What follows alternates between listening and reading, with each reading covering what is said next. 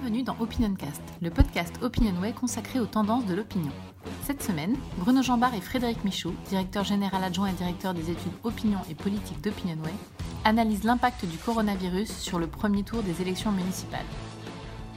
Bonjour à tous. En cette période de confinement, on va essayer de euh, vous occuper avec euh, quelques petits euh, podcasts faits à distance sur l'actualité et notamment sur ce qui se passe à travers cette crise du coronavirus. Et pour commencer, on voudrait évoquer avec Frédéric Michaud, directeur du département des études d'opinion chez Opinionway, cette question du, de, de l'impact du coronavirus sur les élections municipales.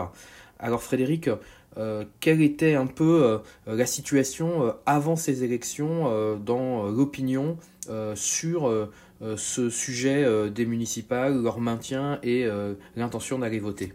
Avant le premier tour des élections municipales, nous avons réalisé une enquête très précisément les 4 et 5 mars, une enquête pour l'UNCCAS, Public Sénat et la Tribune, dans, laquelle nous avons mesuré tout d'abord, l'inquiétude à l'idée de se rendre dans un bureau de vote en raison du coronavirus. Euh, et à l'époque, donc euh, une dizaine de jours avant le, avant le scrutin, 28% des Français se déclaraient inquiets à l'idée euh, d'aller voter lors du premier tour des élections municipales, seulement 7% inquiets. Donc un niveau d'inquiétude relativement mesuré, qui concernait moins d'un tiers des Français, avec quelques catégories de la population qui étaient plus inquiètes que les autres, euh, les femmes plus que les hommes, et puis de manière contre-intuitive, les plus jeunes, les 18-24 ans, les 25-34 ans, euh, se déclaraient beaucoup plus inquiets que les personnes euh, plus âgées. plus on avance en âge et moins on était inquiet à cette idée d'être contaminé au moment de se rendre dans un bureau de vote ça, c'est le premier élément que nous avions mesuré une dizaine de jours avant le, premier tour. Et puis, euh, dans le prolongement de ce premier résultat, euh, trois quarts des Français nous disaient qu'il était préférable de maintenir les élections euh, municipales aux dates prévues.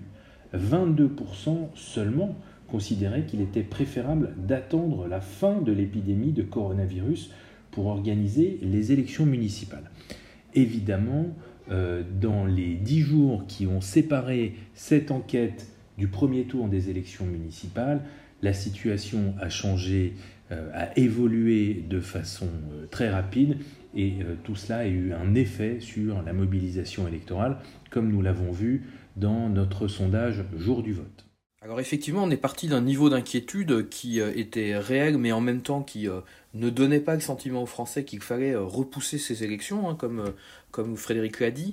Euh, et pourtant, dans la dernière semaine, on a senti assez largement euh, les choses euh, évoluer, puisque dans le suivi qu'on faisait de, des intentions de vote par force politique dans les communes de 3500 habitants et plus, on s'est rendu compte brutalement que la dernière semaine, on avait euh, un taux de participation qui s'effondrait euh, dans notre enquête et on n'était plus qu'à 38% euh, des habitants des communes de 3500 et plus qui nous disaient avoir l'intention d'aller voter. On était un peu surpris par ce résultat, on, se demandait si c'était finalement l'indicateur qui était cassé ou si c'était annonciateur d'une abstention massive.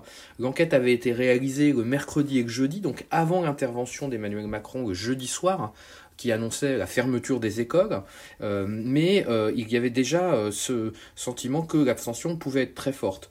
On a eu la confirmation effectivement de cette abstention très forte lors du, du premier tour.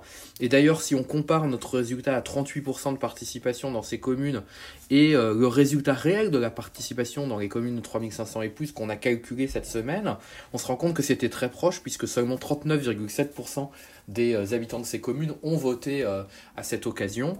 Euh, et euh, donc c'était très proche de l'indicateur qui effectivement annonçait euh, cette, cette abstention massive qu'on a vu venir que finalement très tardivement. Alors c'est un phénomène d'ailleurs assez nouveau qu'on constate élection après élection, c'est que pour mesurer la participation, on est obligé désormais d'attendre très très tard et on se rend compte que c'est vraiment dans la dernière semaine qu'on a une vision précise euh, de ce qu'il en est en termes de participation. D'autant plus que la mesure de la participation électorale ou de l'abstention constitue euh, toujours un défi technique très important pour les sondeurs.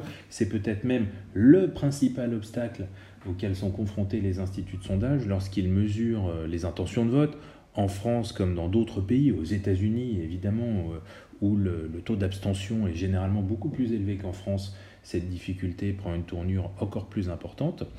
Euh, mais à cette difficulté structurelle s'ajoute la difficulté conjoncturelle de mesurer l'effet d'une épidémie, c'est strictement inédit, sur la participation lors d'une élection locale. On l'a vu, donc la participation a été très faible hein, pour ces élections municipales. Hein. donc je disais, moins de 40% dans les communes de 3500 habitants et plus. Et dans ces communes, on avait une enquête le dimanche, euh, le jour euh, du scrutin, où on a posé la question euh, aux personnes qui n'allaient pas voter de savoir si c'était à cause ou non du coronavirus. Et 65% de ces abstentionnistes nous ont dit que oui, c'était en raison du coronavirus qu'ils n'étaient pas allés voter. Alors évidemment, il y a probablement une rationalisation en partie des abstentionnistes sur ce phénomène, mais ça montre à quel point ça a joué. Euh, et quand on regarde euh, les résultats euh, de ces abstentionnistes qui n'y sont pas allés pour cause de coronavirus, on constate plusieurs choses. D'abord, ça a concerné plus des femmes que des hommes. Ça a concerné aussi plus de personnes âgées. Hein. On est à 77% chez les 65 ans et plus parmi les abstentionnistes qui nous disent que c'est à cause du coronavirus qu'elles n'ont pas voté, contre seulement 60% chez les 18-24 ans.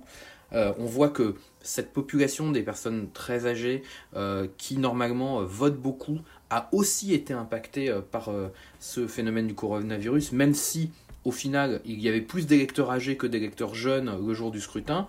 Ça a affaibli la participation dans ces catégories très participatives euh, aux élections. Et puis, on voit aussi que ça a notamment concerné les habitants des grandes communes. On, on passe les 70% de répondants abstentionnistes qui nous disent c'est à cause du coronavirus que je n'y suis pas allé, quand on monte dans les communes de 50 000 habitants et plus. Euh, et encore plus dans les communes de 100 000 habitants et plus. Donc on voit bien que ça aussi été une abstention différentielle, non pas tellement sociologiquement euh, peut-être, mais surtout en termes de taille de commune et que ça a beaucoup impacté la participation dans les villes euh, les plus importantes c'est évident que la densité, l'inquiétude à l'égard de bureaux de vote qui sont plus grands et de la proximité que ça pouvait engendrer a probablement particulièrement découragé la participation dans ces territoires. Et on a vu toute une série de villes hein, avec des participations euh, qui étaient de l'ordre de 30-35% seulement. Hein. On peut penser à des villes euh, comme Lille par exemple.